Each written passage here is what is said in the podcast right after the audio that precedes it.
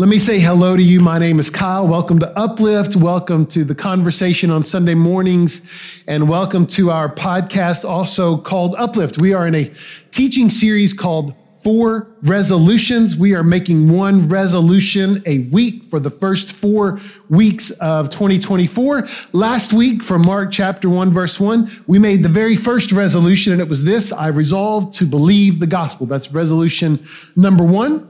It's a resolution worth making, and I think it's a resolution worth keeping. Last week, I also shared with you a quote from New Testament scholar Howard Kee, who wrote that the Gospel of Mark is a piece of literature unlike anything written before or since. It tells the story of the birth of Christianity in a glaringly organic way. There's stories of dinners and farmers and the like. And when you set the story that Mark writes against other first writings of other origin stories of other religious movements, the Gospel of Mark actually sticks out. Not because of its extravagance, it sticks out because it's not extravagant. It's just a normal book.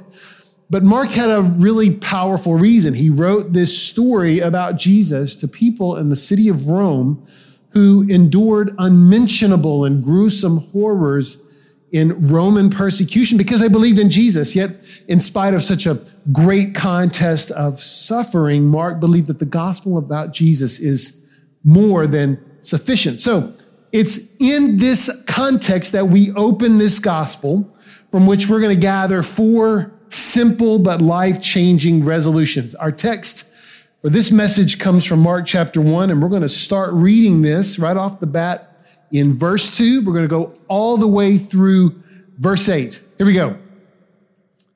As it is written in Isaiah the prophet, Behold, I send my messenger before you who will prepare your way.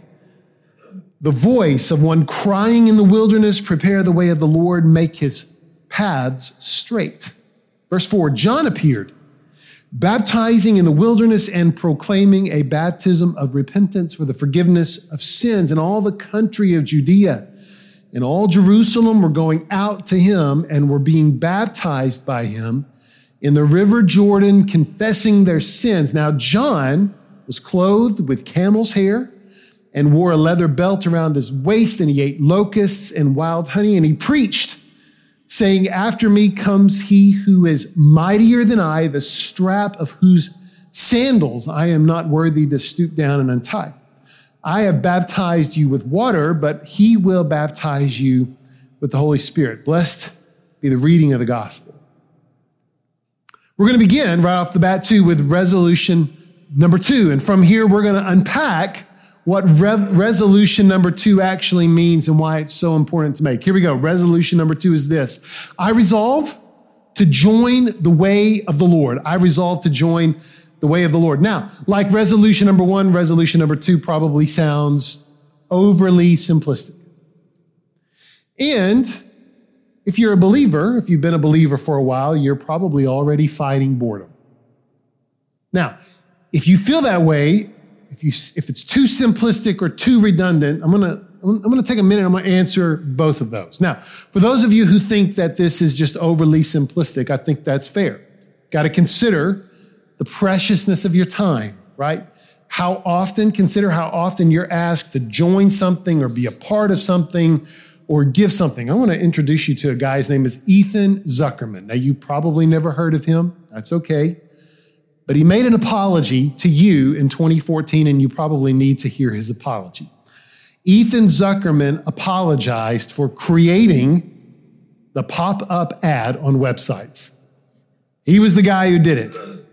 In the 90s, he worked for a website called tripod.com and it was there that he wrote the code for the very first pop up ad. Now, his business, his website, couldn't figure out what they were doing. They were in and out of universities and they were trying to uh, become a social network. They couldn't figure out what they wanted to be. So they figured out when he wrote the code for the pop up ad that their business model that would fund them was advertising. And so the pop up ad was born. And if you've been on any website in the past two or three days, you've seen pop up ads. In fact, there are a whole slew of articles, if you Google them, about the resurgence of pop up ads. Marketers love pop up ads because it can give you exact numbers of how many people have actually viewed your website on a specific page at a specific time. But the other folks, the people who take a look at user experience on a website, say they're awful. They hate pop up ads.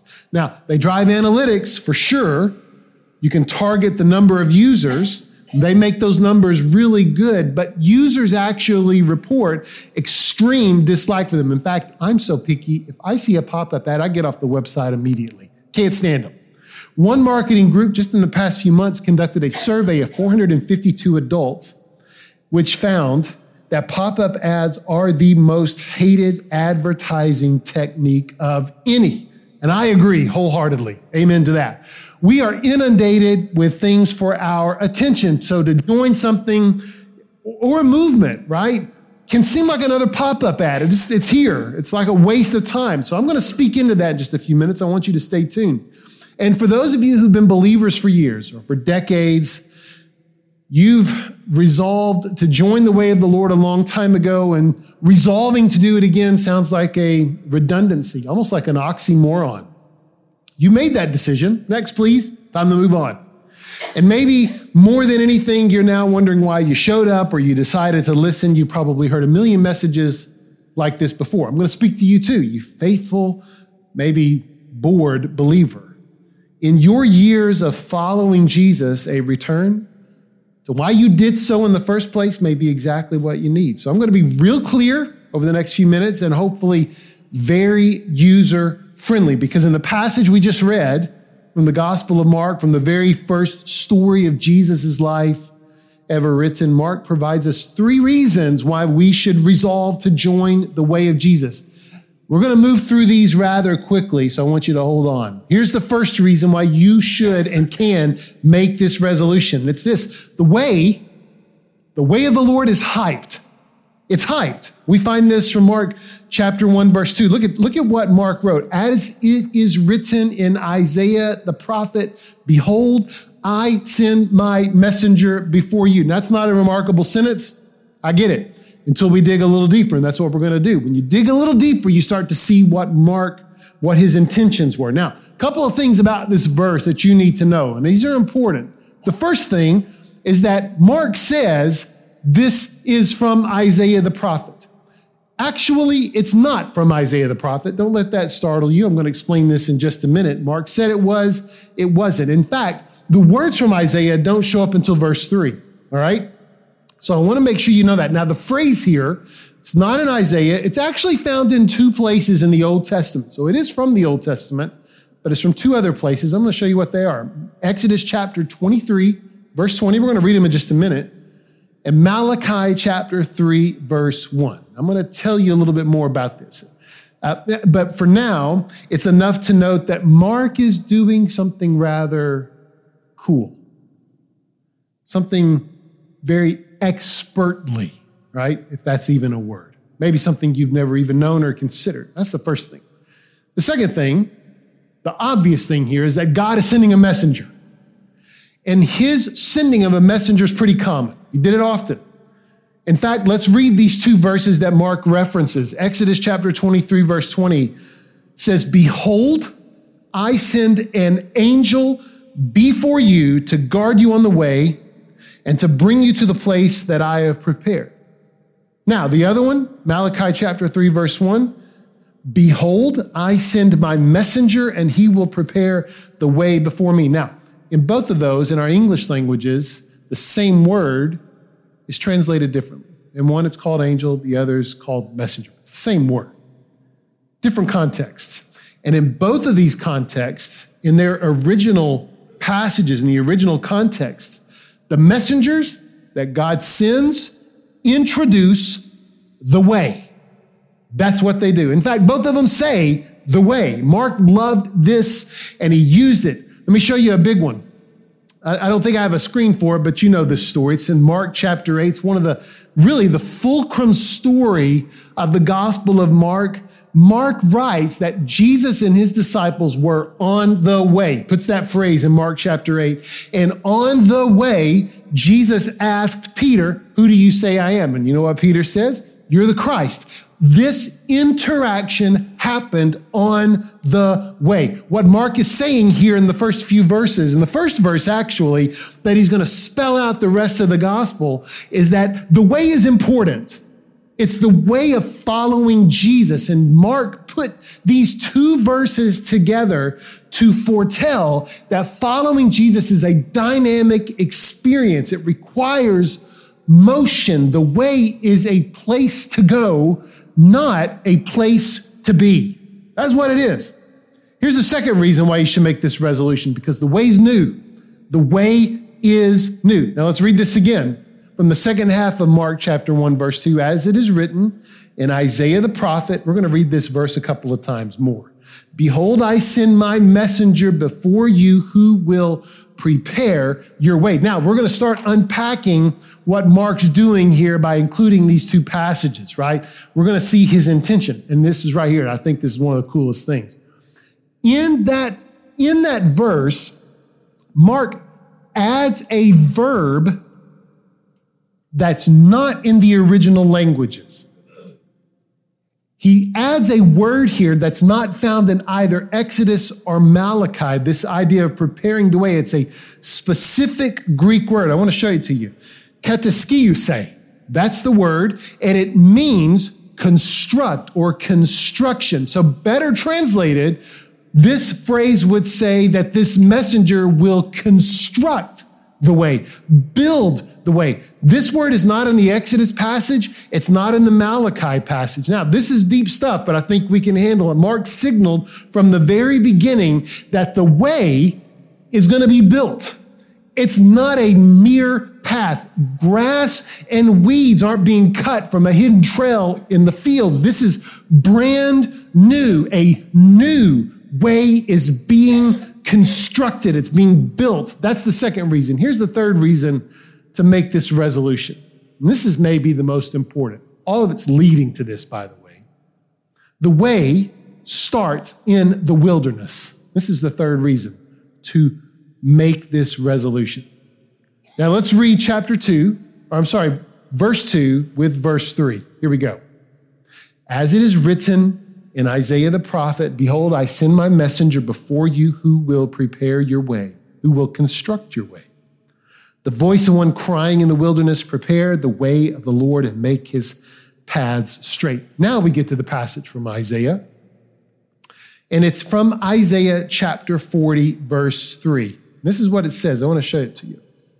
A voice cries, Isaiah wrote, in the wilderness, prepare the way of the Lord, make straight in the desert or wilderness, same word, a highway for our God. Mark is pulling from Isaiah and saying that this new path starts in the wilderness. And it's precisely that place where we find John the Baptist.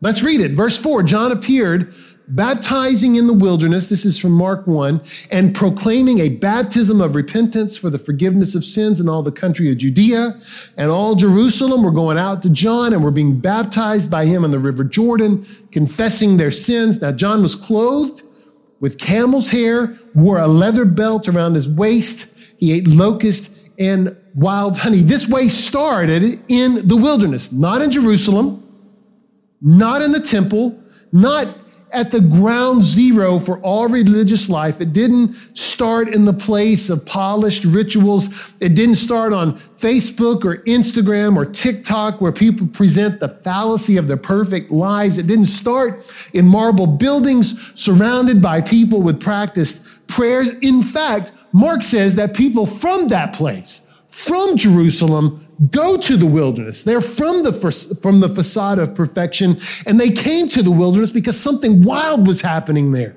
Something new, something untamed in a place uninhabited, a place without a roadmap. The way of Jesus starts in the wilderness. It starts on the periphery, and this is why Mark used those two passages in verse 2. They were the setup for what he puts in his gospel from Isaiah.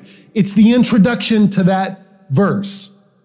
And listen to this the passage from Exodus, it was a word from God about the first Exodus before his people entered the wilderness of Canaan. Before they would enter the unknown territory that's going to be theirs. And the passage from Isaiah was a word from God about a second exodus through the wilderness where God's people would once and for all find rest. And between those two is the passage from Malachi, who was the final, the very last prophet of God in the Old Testament, who said in the final words of the Old Testament, God's going to do something new. And he's going to bring someone new. The wilderness is where the work of the Lord happens.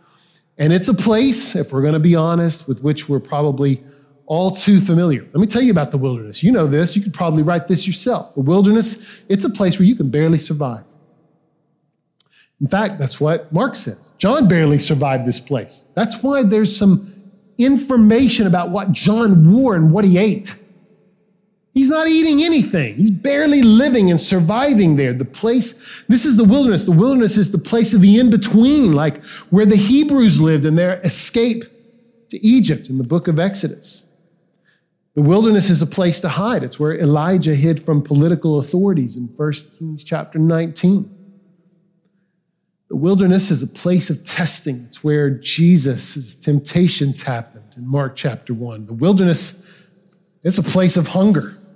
Jesus fed multitudes in the wilderness in Mark chapter 8, Mark chapter 6. It's also a place for something revolutionary. Prophets were gathered in the wilderness. Find that in Acts chapter 21, verse 38. And the wilderness is also a place of protection. Fast forward to Revelation chapter 12. The woman there hid in the wilderness from the dragon. The wilderness is a symbol for uncertainty and apprehension and fear. It's a place on the fringe of what you and I call normal. And above all, or in spite of all of its various descriptions, the wilderness is the location from which the way of the Lord, this new way, is going to be built. You and I, we know about this wilderness. We know what happened to us in the wilderness collectively just four years ago in this recent pandemic. What I want to show you here for the next few minutes is some statistics about what happened to all of us together in the wilderness, right? In the pandemic, a third of Americans felt severe anxiety. A quarter of Americans showed signs of depression. 56% of adults admitted that the pandemic negatively affected their mental health. In April of 2020, right at the, the genesis of the pandemic, text messages to a federal emergency mental health line were up a thousand percent from the year prior. 42% of Americans reported feeling hopelessness on any given day through the pandemic. In the pandemic, collectively, we felt the loss of spatial certainty. We had all these social systems where we would we would meet and interact and gather, but because those were taken from us, they were eliminated. We couldn't find the borders of our wilderness. We didn't know how long this, how big this was. And we also felt the loss of temporal certainty. Because we didn't know the borders of our wilderness, we didn't know how long it was going to take us to get through it. In fact, Charles Benight, a psychology professor from the University of Colorado, he specializes in post disaster recovery. And he illustrated temporal uncertainty like this. This is a quote of his. You have an event, and then you have the rebuild process that's really demarcated. It's not like a hurricane continues. In other words, at the time, there were no lines of demarcation between the wilderness of that time and when it ended. We didn't know. We didn't know how long it was going to take. But, you know, it's hard to bring that up four years ago. We're ready to move on. But I think it's important to note that we all share that wilderness experience together. But if you, if you pull that down, you're going to find that those things are very similar to what happens in our personal wildernesses. Those same things happen to us. We're hopeless. We're depressed. We don't know how big our wilderness is, and we don't know how long it's going to take us to get out of it. This is what happens to us in our wilderness. Oh, and man, we've been there. You've been there, and I've been there, and it hurts. It hurts. The wilderness, it doesn't feel safe. It doesn't feel certain. And some days it feels like you can barely survive. Oh, man. But what Mark says to us, and this is the hope of the gospel of Jesus, is that it is in that place where the story of Jesus actually begins. That's where it begins. It didn't begin in lush fields or meadows. It didn't begin in the steel and concrete buildings of power and business. The story of Jesus began in a place of turmoil, and a harsh environment, and it began there on purpose. And here's why because it is in the wilderness where we get a front row seat to see the miraculous work of God. That's where we get to see it. I want to show you a couple of verses here. I want to remind you again, I told you we're going to read this from Mark chapter 1, verse 2. I want to show you how Mark began his gospel again. I want to show you this. You need to remember this. It's written in Isaiah the prophet I will send my messenger before you. Those are two really important words. Before you, who will prepare your way. Now we're going to fast forward to the end of this gospel. Mark chapter 16. Let me tell you what's happening briefly. Folks have shown up, can't find Jesus' body. There's an angel there. And the angel speaks these words to these people who just discovered Jesus' empty tomb. He says in Mark chapter 16, verse 6, Don't be alarmed. You seek Jesus of Nazareth who was crucified. He's risen. He's not here. You can see the place where they laid him, but go and you tell his disciples and Peter that, what's he doing? He's going before you to Galilee. And there you're going to see him, just as he told you. Look, all of Mark's gospel is the story of life in the wilderness. And it's the story of Jesus who prepared our way through the wilderness. The good news, the good news about Jesus is that the wilderness is survivable because of his resurrection.